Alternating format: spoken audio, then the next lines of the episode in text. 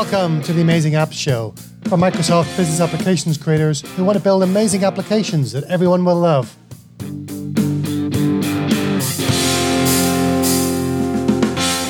Hi, I'm your host, Neil Benson. And my goal on this show is to help you slash your project budgets, reduce your delivery timelines, mitigate technical risks, and create amazing, agile Microsoft Dynamics 365 and Power Platform applications. Welcome back, and thanks for joining me on another episode of the Amazing Apps Show. I've had lots of great feedback and connection requests since the last episode was published. We've even hit 2,500 downloads over the first two episodes. That's amazing considering the average new podcast reaches about 50 listeners in the first couple of episodes.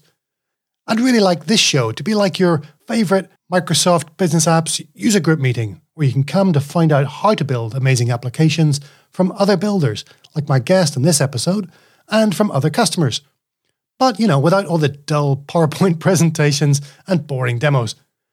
My guest on this episode is Dani Kahil, the State Practice Lead for Business Apps at Australian Microsoft partner Empired, which together with its sister company Intergen are one of the largest regional partners in the Australia New Zealand region. Empired's customer is Lives Lived Well, a not for profit organisation providing rehabilitation services here in Queensland and in New South Wales. I've known Dani for several years, and I met Jackie and Ben from Lives Lived Well when they joined Dani to present their Microsoft Business Apps story at the Brisbane Dynamics 365 user group meeting. And it's too good a story not to share it with you. You'll find show notes for this episode at my website, customery.com slash 003. That's the word customer with a Y on the end, dot com slash 003. Dani is a student of my Scrum for Microsoft Business Apps course. So is Rafael Urbano at Empired, who gets a mention in Dani's story. Congratulations to a couple of the Customery Academy students who recently completed the course. Luis Guzman, founder of CVEN Technologies in the Dominican Republic, and Matt Baum from Dynamic Consulting Group in Mississippi. Well done, both of you. Okay, let's get on with the show and bring on Dani Kahil from Empired. Dani, welcome to the Scrum Dynamics Show. It's really good to have you on. Thanks for joining us. Thank you, Neil. It's a pleasure to join you here. Well, uh, you and I have known each other for a little while. I really wanted yeah. to get you onto the show. It was really on the basis of that customer presentation you did with the Dynamics 365 user group here in Brisbane. It's great to have a local onto the show. Thanks for being able to record in the middle of the day instead of uh, in the middle of the night, which I often have to do. Uh, you presented a customer case study, and I'd love you to share the lessons learned from that project with the Scrum Dynamics audience. Yeah, it's it has been a great journey. Thank you, Neil. Yeah, indeed, we have known each other since uh, a bit already here in Brisbane um, it's great to be in the user group and kind of sharing the stories. And yeah, look, you have been at the at the presentation, and I think a lot of the successes of that project are also relating to how we have implemented it and the way we have implemented that project using look look agile, uh, but essentially as well uh, using some of your Scrum techniques. I would be glad to share some details with you here. Okay, great. Well, just before we do that and get started, I'd love to let the listeners know a little bit more about you. We normally ask guests to start off with sharing what they had for breakfast this morning. Yeah, thank you, Nina. Look, I usually always have the same for my breakfast, which is essentially a toast with banana and peanut butter. Um, oh. yeah, yeah, yeah. That sounds yeah. really, really healthy. Yeah, yeah, yeah. I put sometimes a little bit of honey, which makes it a bit, a bit less healthy, but you know. yeah. Yeah, good. And um, I'd love to know how you got your first job after school, and then after that, if you can tell us what you're currently doing today, what your current role yeah, is. Yeah, yeah, yeah. So look, after after uni, essentially, I mean, at the last year of uni, I enrolled to a program called AIESEC.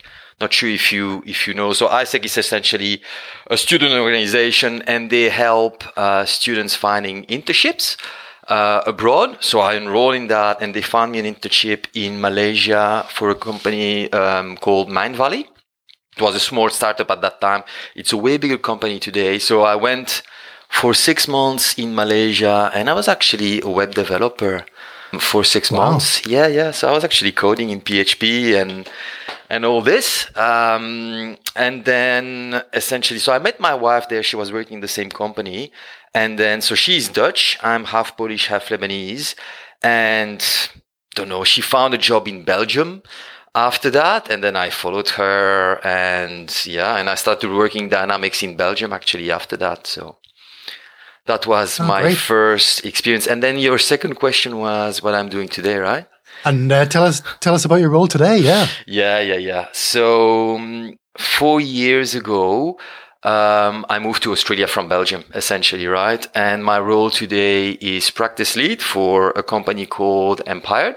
So I'm a Dynamics, um, actually Microsoft Business Application Practice Lead for Empired in Queensland, right? For um, so Empired is, uh, is is one of the many SI um, implement implementing essentially Dynamics 365 and Power Platform projects for our clients. Um, so yes, I'm client facing most of the time and also dealing, you know, with pre-sales and kind of helping, um, you know, recruit people as well for our project here in Queensland. So yeah. Um, and tell us about the client you you performed this recent successful project for. Can you share the name with us?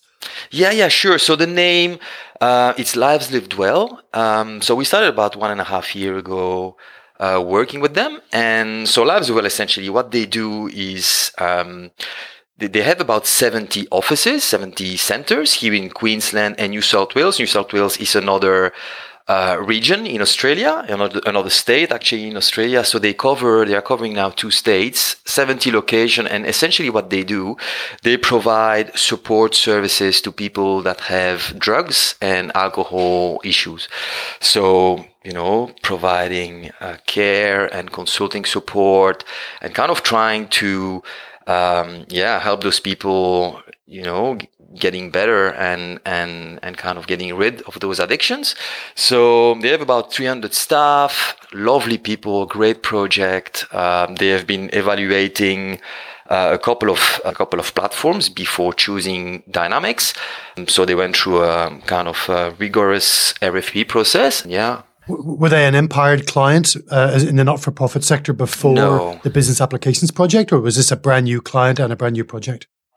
It was a brand new client and a brand new project for, and actually they were looking for ERP and CRM. So the offering we made was uh, Dynamics 365 Business Central, BC, plus Dynamics 365 CE for um, the client care, essentially. And, and tell us a little bit about how the project kicked off. How did it get started? Yeah, so so they had a list of, of requirements, but of course the requirements were not very, very detailed and there was still a lot of ambiguity in the requirements and the clients was very uh, honest and upfront with us at the beginning. They said, look, this is the list that we capture of the last, the last year we will need to review those to validate those and so forth. So normally I say or I picked that from my client. They actually said that up front. So it was kind of nice. So it was a good fit with kind of introducing agile. It was kind of new to them that concept of, of agile. So the IT director knew and I had some experience, but the, what we call now the product owner didn't, right? So it was, she was actually not called the product owner at the beginning. So we kind of started introducing agile more, more, it, it was a bit a loose scrum at the beginning, but you know, we had sprints, we had, uh, I think the stand-ups were not even, uh, I'm talking about the beginning, right? The stand-ups were not even happening every day. It was every every two, three days and so forth. So all the ceremonies were not really, you know, scheduled, especially at the beginning. And we were kind of educating the client along the way. We actually divided that project in, in phases, right? So we had multiple phases and each phase had two two sprints. And after um, after the second sprint so after, at the end of the phase we were asking the client to test. It was a little and, and each sprint was about three weeks. So three weeks sprints and uh, two sprints in one phase at the end of one phase, we were asking the client to test, and then we were releasing that to a test environment and then to a production environment if they wanted okay. to. So we kind of took it a little bit loose at the beginning to introduce all those concepts to the client. You know, we set up everything in Azure DevOps, uh, user stories, uh, features, epics, and look, we were we were owning that at the beginning to be honest, right? So we were actually writing the user stories based on what they provided us there. Okay, so you're saying that the, the Empired consultants were, were writing the user stories and managing the backlog at the start? Yes, yes. We were doing that, I mean, for the client, with the client, right? So sharing that, uh, you know, on, on, on meetings and on workshops and, and kind of discussing to introduce the clients. And look, over the time of the project, so after a couple of weeks, the client started to pick up a bit more, you know, how that works and how user stories are getting, you know, uh, refined with acceptance criteria, how we move them from one sprint to another and so forth. So as we went through the project, I think so the project had eight phases and each phase, as I said, it was a, a three weeks, uh, two three week sprints. After phase three or four, we really started introducing pure Scrum uh, concepts. At that times, or just before, I listened to your, I follow actually your course, Neil. Um, so it was kind of fresh in my mind. Our project manager from Empired knew pretty well um, Scrum as well. So together with my with my peer from Empired, we organized a couple of sessions and really educating what is now the product owner. She was not really called at that time, but educating about the roles and explaining, look, until now we have done this, right? So you see those concepts of agile, they work for us. It means that you can still reprioritize your requirements. And actually the client was very happy about that approach, right? In the beginning that we could shift things.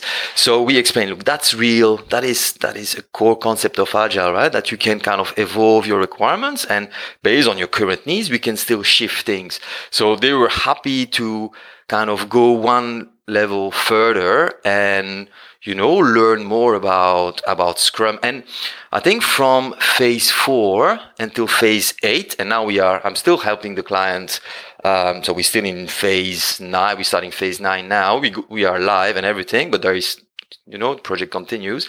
After phase four, we really introduce Scrum ceremonies, right? And we had daily stand-ups, we had um, sprint planning, sprint review, sprint retro, all were there.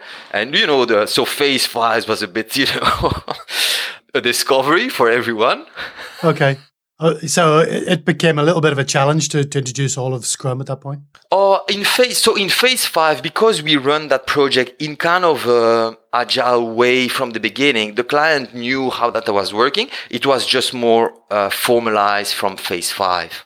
We really had those sprint planning session, two three hours go through DevOps, prioritize things. And so the first, look, the first one was a little bit, you know, everybody needs to learn that formal process. But as we went through the project, as we went, um, I mean, phase seven and, and eight, now it's it's working great, right? Everybody jumps in DevOps. We discuss things there. You know, we have the sprint planning, the sprint reviews.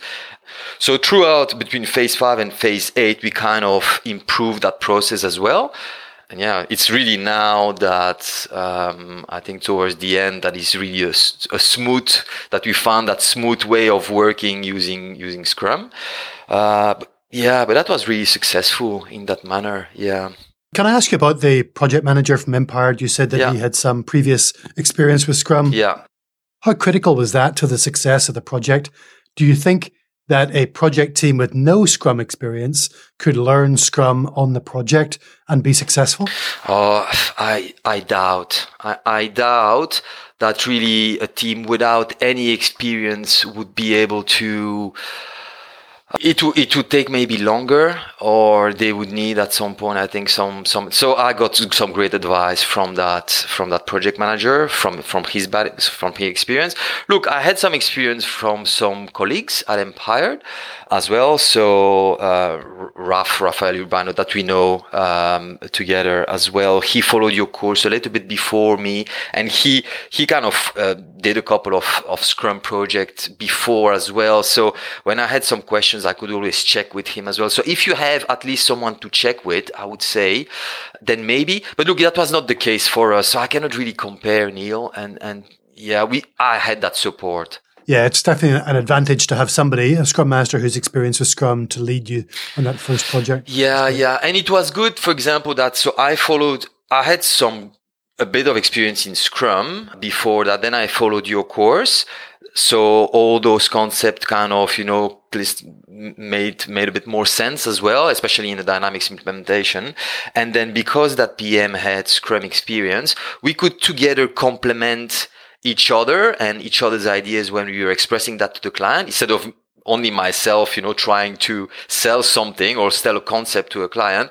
I have a good, you know, I'm saying something. And If I miss something uh, to kind of make it clear to the client, Jan or my, my, my PM would complement, uh, oh, but this is, this Dani means this. And so it's always nice to have a second person to kind of back you up in, in, in some of those concepts and sharing this experience. So yeah. Quite often I find in our business applications projects, we are working with product owners, mm. and for mm. them, it's the first time they've ever had that role. Yeah. Um, tell me about your product owners learning of her responsibilities. What was that process like for her? Yeah. And uh, what advice would you give to other first time product owners, maybe a Microsoft customer who's yeah. listening to this, who is maybe about to embark on a business apps project for the first time yeah. as a product owner? Yeah, yeah. Oh, that's that's a nice one. So, look, we have we we, we have we have a great um, product owner. So, as I said, during the first four four phases, so for for first five months, let's say, right? She was acting more, uh, so she was not called a product owner, but she was acting as a product owner anyway, right? Uh, she had um, enough kind of power within the organization to take the decision. And if there was some, you know, some unclarities, she knew who to check with in, in the management to kind of get the answers, right? So we were super lucky uh, to have that product owner, she was not called product owner at that time, that had that level of responsibility already in the organization. She was fully engaged. She was full time, I think, from the beginning already on the project. Um, she knew the business very well. That's quite unusual, actually. Yeah, and she knew she knew the business very well. She was before a manager of a region, so she went through a couple of roles even internally. So she knew the business super well. She could explain me and with a with a great context what why requirements was was kind of imported for them and using great example that made it super super clear for us to understand. So we were super lucky there. So when we kind of introduced the concept of product owner to her it was just a name but she was she was already wearing and and and taking those responsibilities anyway right? The only extra thing that she was doing she was managing now devops and kind of working in there right but she has she's got no prior experience with Microsoft Dynamics 365, Business Central, or no. customer engagement. No. Um, was she a, was she a technical person? Did she pick up you know business application concepts pretty quickly? Look, um, do you think that's do you think that's necessary to know what an entity is and a view and it, it helps it, it, helps so she also had so the product owner had um, the help of of another lady who was very very I mean, who, who, knew the business as well, but was very technical, could grasp all those concepts um, very well. While the current product owner was more, um, she knew the, the, context from from business perspective very well. So, look, there was a, a couple of challenges in terms of of understanding some technicalities, but Look, when those were very detailed or very technical, then that was a bit of a challenge. Then we were kind of and anyway, those were discussed. Then we were discussing those with IT or with the IT support who were pretty much uh, on board as well with us and, and kind of grasped those com- concepts pretty well. So to going back to your essential question, what would be, you know, the recommendation or the tips for a fresh product owner uh, on a project? Look, definitely, I think that would help if you know the business pretty well. That's one thing. I think I mean, I wouldn't, I wouldn't imagine having a product owner that doesn't know the business for who, you know, that they are implementing or they know who to reach that knows the business very well, right? That would be the key, I think. And having a level of responsibilities, they need to be empowered to make, to make decisions, right? I mean, she, she was the product owner was making decisions, almost all the decisions were, were made fairly smoothly, right? Only those bigger ones where we were discussing some major design changes or, you know, some limitation of, of, of the platform that came through, uh, some very specific requirements. Well, then she had to validate with, you know, with management or with her, her, her, her managers. What do we do and what are the next steps, right? But yeah, most of the decisions based from the decisions on the user stories and the implementation would made very smoothly. So that really helped. So having that level of responsibility within your organization really helped as well, I think. And tell me about the development team. Was it purely an Empired team? Was it a blend of client and Empired resources? And um, how did that look over the course of the project? Were, yeah. So look, were people coming and going? Or? Yeah, yeah. Look, like typical. So it went. So it was a one and a half year implementation in total. So yeah. So it went. It's people. People kind of changed. Look, change for natural reason. I think we only had one person that kind of le- it was um, a developer from um, from LiveSwell from the client that left uh, very quickly uh, at the beginning of the project. He was he was involved at the beginning, then he left, but then LiveSwell found someone else, and and we we carried over. Uh, the changes um, on our side were more more related to the type of work that was that that had to be done, right? So we we needed to perform a migration. So for I don't know sprint two or sprint three required a big piece of a migration. So we had a developer coming in in, um, helping us with migrating the data, for instance, right? So those were the changes that we experienced mostly, but it was a blend indeed. And that's, I think, that was great to have a couple of resources from the client. Uh, so we had a developer or an, IT IT support from from the client that could actually picked up pretty well dynamics along the way. You know, could resolve very quickly all the access for us. I was attending all the stand-ups. Was building also part of the migra- the migration and integration has been built as well by by by them. So them owning and having that level of expertise along the way really helped. So we acted as one team indeed. What was the relationship like between your project team and Lives Lived Well's IT team? You mentioned there was an IT manager there. Yeah. Um, was that a good relationship, or, or did you kind of sit sit separately from their IT department? Yeah, no, it was great. I mean, that's why I think it, it's such a nice, nice story uh, to share it. It's it went super well. The collaboration went, went was great from IT business and, and, and ourselves. We were really acting as one team almost from the beginning, to be honest. So, yeah, I rarely have seen such a good collaboration in between people as well. Very involved. And as you know, um, the IT director presented with me at the user group, right?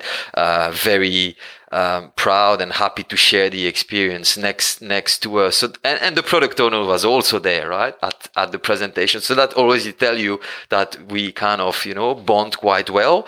Yeah, we were super lucky. I've I've been in previous project where that collaboration was really different. And I shared that with them as well at the beginning or kind of the middle project. I said, wow, we're super lucky to have you guys acting as you act. Really don't change anything. This is the way you know, collaboration works. It's when we all engage together. Yes, we make mistakes. Yes, you know, every, not everything is, is perfect every day, but everyone has that same vision and that same goal. Were there any other challenging stakeholders in the organization that, that maybe didn't give you such an easy time? Yeah, so indeed, look, we had some challenges with external stakeholders um, from from Lives Lived Well. I mean, they look. They it was an organization that required some uh, reporting capabilities to be done uh, by Dynamics, and and essentially they wanted they wanted great, powerful reporting and data to be captured by by Dynamics. So they kind of put a bit of pressure on Lives Lived Well to improve or to enhance some of the feature that Dynamics actually couldn't really deliver. And an example would be, for instance, right? We started with voice of the customer to capture very complex survey for clients, right? So Lives Lived Well dealing with people that have issues, they, you know, carry and, and, and, and, you know, send very complex surveys to those people to, to, to basically check how they evolve over time midway through the project, uh, voice of the customer was made. Um, I mean, Microsoft dep- deprecated voice of the customer. So we, we kind of transitioned to look at Forms Pro, which unfortunately at that time didn't offer the same level of functionalities essentially than voice of the customer. A lot was, was lacking, right? Like, you know, uh, complex, um, skip logic, scoring, uh, those right. things were not so easily done in Forms Pro. So this is, this, that was, um, kind of a key moment where also including that external stakeholder uh, wanting those those reports based on those survey need to be able to uh, you know have scoring and very complex scoring right? So they kind of put a lot of pressure on Lives Lived Well and us uh, to kind of come with a better you know a better way of capturing those surveys. And we found look we found something another tool to help us with that what, what other challenges, either technical or political, did you face along the way in this project? It sounds like a dream so far, but um, there's got to be some other challenges you faced, Dani.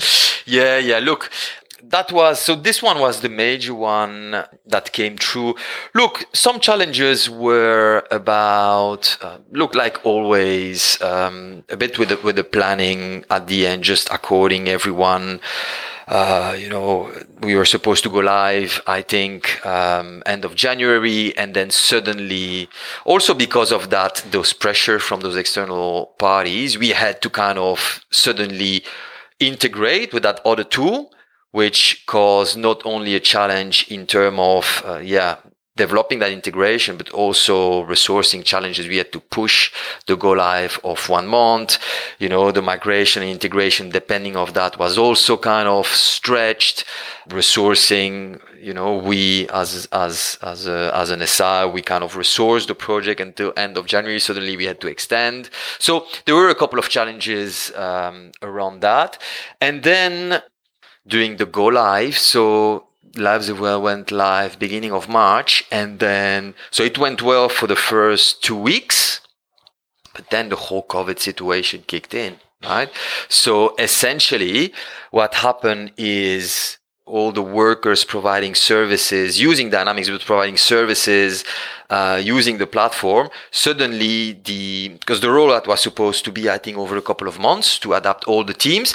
They pushed the rollout, they squeezed the rollout in a couple of of of days almost, or they brought it forward because they had to have everyone on that online platform. Uh, so it's kind of so this is in this is in early March, just as all the coronavirus yeah, restrictions were being yeah. put in place. Well, it was so. Look, in Australia was was it so until mid March, everything was kind of going more or less all right.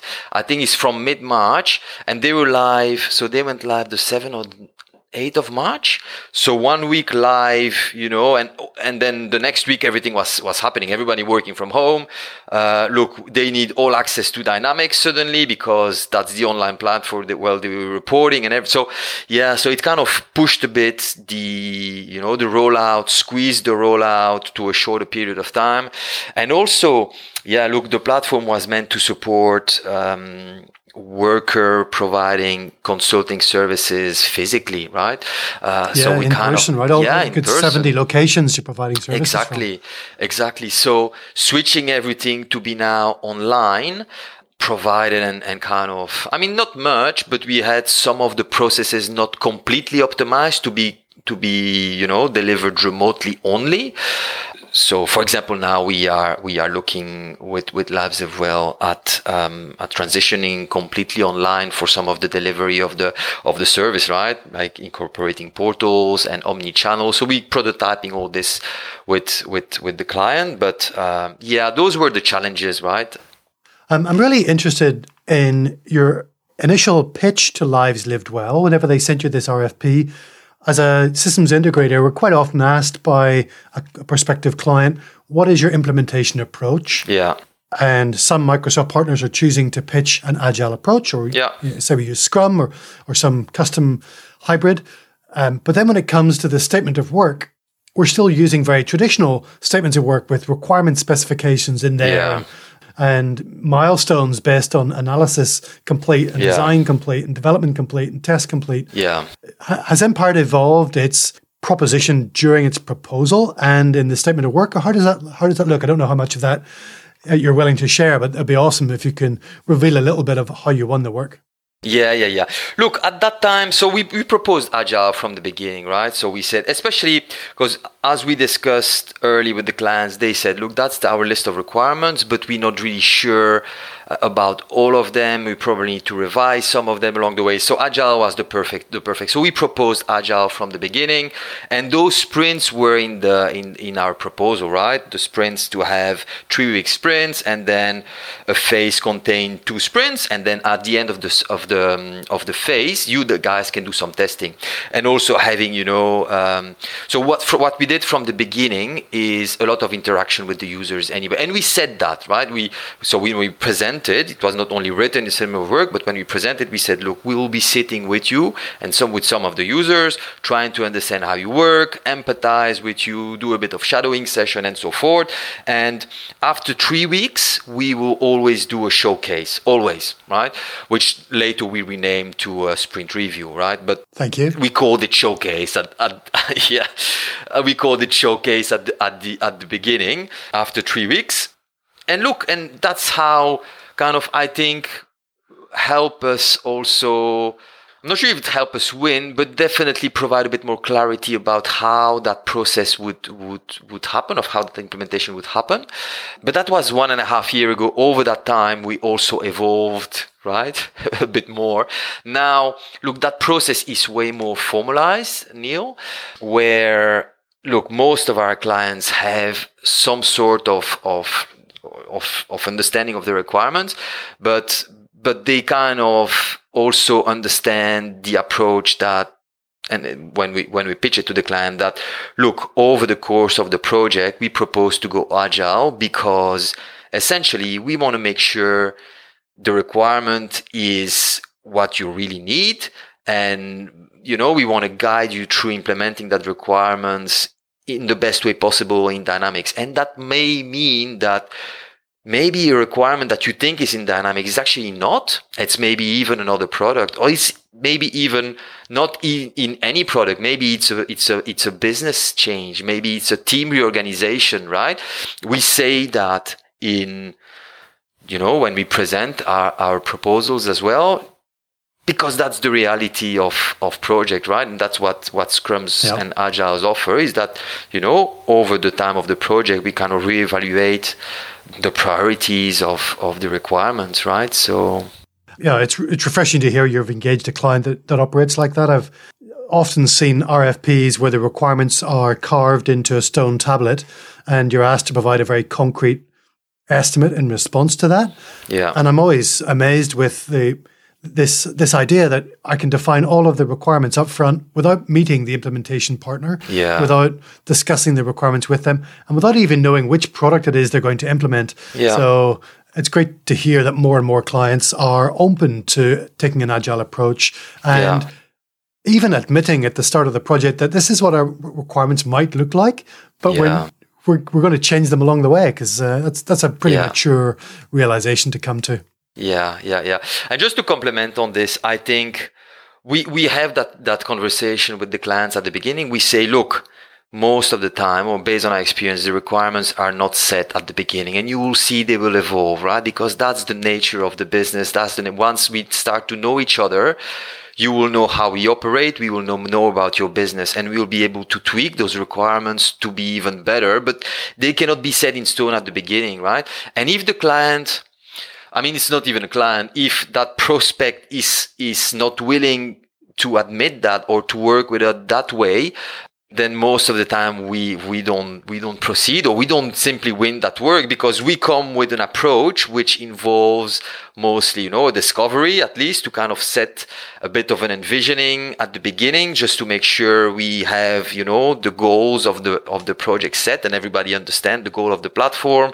We we want to make sure we understand the current challenges that the company is facing and the industry at the beginning. And we might review some of the requirements right? We might kind of, you know, the clients might think a requirement of priority one is super important for them. But when we do the initial discovery or initial workshop, we discover that way that what they ask will cost them, you know, hundreds of thousands, right? And by tweaking something else, uh, you know, it will not meet that requirements 100%, but it will kind of meet halfway. It's cost almost nothing because it's out of the box in Dynamics. So you kind of reprioritize those requirements along the way and, and get the most out of it, right? So. What was your experience like using Azure DevOps as a backlog management tool? I've been using Jira on my last couple of projects. Azure DevOps I use a little bit on the side, but I'm keen to hear more experience from teams that are using it day to day. How have you found Azure DevOps? Look, we have been using Azure DevOps quite a bit, right? So I've, I've used both Azure and, and Jira, and I'm way more comfortable using Azure DevOps. I wouldn't imagine running a project now without, without that tool. So I've worked with Jira, but I have limited experience in there. I feel totally comfortable now in DevOps where we, you know, we, we, we, classify all our requirements in, in epics, features, user stories, and we go to the level of task because essentially what we do with task, we assign them to, to members and especially empowered members. So the user story stays at the level with the client. The product owner owns that, but the task below, if there is something specific I need to do, I need to do a design on something or a developer need to do a configuration on something, we put that in the level of tasks and also how we track the hours because you can track the remaining, you know, the, sorry, the original hours remaining and completed. And we straight away see how, you know, the capacity and the resourcing evolve over, over the sprint. So that's, that's pretty handy. We use a lot tags as well. and the team from Lives Lived Well. We're happy working in, in Azure DevOps as well look, they pick it up like everything, right? So we came, we came, we show them, and then um, how that works, and and they're using that internally now to assign tasks between them, right? Yeah. So as I said, we use tags to kind of, for example, I've quite a couple of tags when I need to review things with, with my clients. So I tag those when they're ready to be deployed to prod. I tag them ready to deploy. So it's kind of, and I use a lot of colors as well because you based on tags, you can color tasks and user stories. So it's again, very colorful, very visual. Um, for another client, we, I mean, we, we tried for live as well, but it's, it's, it's a lot of, it requires a lot of um, first configuration. But for another client, we use actually the test suite in DevOps. So having the test plans, test cases, and then running, um, running the test, test, I think it's called test steps in using using DevOps, where you have a little pop-up coming in next to your screen, and then you test, and then you flag passed, failed, and if something failed, you can very quickly take a print screen of that. You have the print screen tool in that little pop-up box. Yeah, it goes straight away to the person that that developed that that because it's linked to the user story. It goes to the person that you know was working on that user story. So it worked pretty well on another project. So that's what we used for for test plan. Look I love it. Um, yeah. Dani, anybody who follows you on social media will know you're a pretty colorful guy. We use lots of colors in your solution envisioning diagrams. Um, tell us how we can find out more about your material and, and follow you on social media. Uh, yeah, thanks, Neil. So yeah, indeed. So I look, I, I passionate or I specialize a bit more um, in in mastering requirements and solution envisioning, which is indeed a lot of diagramming and visuals and and and and kind of prototyping and so forth right so i have my personal blog so it's danikahil.com um, i try to publish every you know two three four weeks i'm not really set yet to a specific time frame i you know when i feel i have a good content then you know i i, I publish it then yeah and i'm on linkedin as well so I'm actually starting very soon a little bit of an exper- experiment as well, So I'll be running. Tell us about that. Yeah, yeah, yeah. So I have discussed with you, Neil, as well. So thank you for for pushing me on on this and and and kind of guiding me there. But the idea is I'll be running a peer group on mastering requirements and solution envisioning. Uh, and the peer, what, what does that that mean? A peer group? It's it's essentially a couple of of people that that I knew from the network that I thought, look, let's let me share my knowledge via a set of workshops about mastering requirements and solution envisioning. So we'll be having four workshops where I'll be delivering what my tips and and and and techniques uh, along that journey of mastering requirements and solution envisioning. So you know how to understand your users, how to shadow users, and so forth. How to kind of challenge requirements without being too, you know, uh, too offensive. right? So it's a little bit of a, it's a bit of a technique there, right? Um, so having those, I could do with some help there, Dani. I'm looking forward to this. Oh, okay, good. So yeah, so having those workshops, and I'm thinking about engaging the audience to really share via some questions and and and exercise and challenges what they have done, so that I learn. I want to learn more about how people run those engagements, right, and and those techniques. So that's my little experiment that will be running. I'm sure once that's a success, other people will be clamoring to subscribe and sign up. So we'll make sure we get some links to that solution envisioning and mastering requirements workshop in the show notes. Thanks, Dani. Thank you, Neil. Thank you very much. The Amazing Apps Show has had its first review on Podchaser and it's got five stars. Neil creates awesome content and his podcast is no exception. With the relaunch, his first episode of Amazing Applications was on point and offered great advice from so many well known names and faces in the Dynamics and Power Platform community. Looking forward to seeing what comes in future episodes. Great work, Neil. That's from Megan Walker. Okay, so, you know, Megan is a friend of mine and a fellow Microsoft MVP. But if you'd like to connect, rate the show, and find other related podcasts, you can visit the show's listing on the Podchaser directory at customery.com slash podchaser and you'll get redirected to the right spot. And remember, you can get show notes with links to Dani Kahil and his content at customery.com slash 003. In the next episode, we'll revisit estimating business applications. Remember to subscribe so you don't miss it. Until then, keep sprinting. Bye for now.